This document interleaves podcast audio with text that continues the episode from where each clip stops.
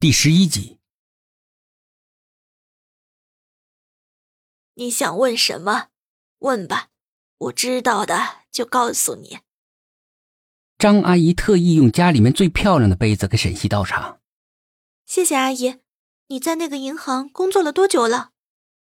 快五年了吧。以前在一个纺织厂里打工，可工资太低了。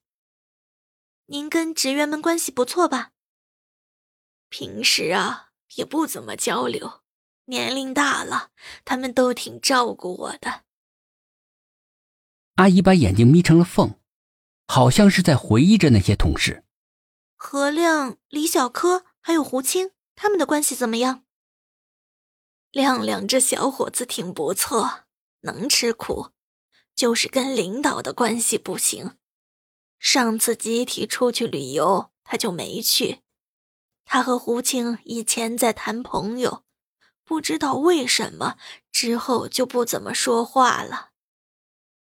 他和胡青是男女朋友？沈西瞪大了眼睛，像发现了新大陆一样。阿姨，你确定吗？沈西不太敢相信听到的话。是的，刚来的时候啊。他们还给大家说打算年底结婚呢。哦，这样呀，那王行长人怎么样？行长平时啊一本正经的，他很少和我说话，说话也是把哪里打扫干净之类的。阿姨在一堆有些发蔫的苹果里面挑最好的给沈西吃。他的淳朴让沈西想到了很远的家乡，家里的母亲。他和这个阿姨也差不了多大，也总是把最好的东西留给自己吃。阿姨，您平时一个人在家都干嘛呀？沈西的问题好像跟案子没有关系了。我嘛，看看电视，跟邻居逛一逛，时间很快的。阿姨笑了笑，指了指对面的邻居。阿姨，那我走了，有空再来看您。沈西背着包准备出门。哎，好的，再见。阿姨再见。走出了阿姨的家，已经是下午了。天没有了中午的酷热，而是多了些闷热，闷的人有些透不过气来。这种天气不动都可以出一身汗。早在外面等着的 K 扔给了沈西一听可乐，在这种天气下喝瓶冰可乐，那才能够活得过来。你想吃什么？K 戴着墨镜发动了车子。吃饭。沈西有点不敢相信，一向扑克脸的 K 在问自己吃什么。随便吧。去吃刺身吧。沈西突然觉得。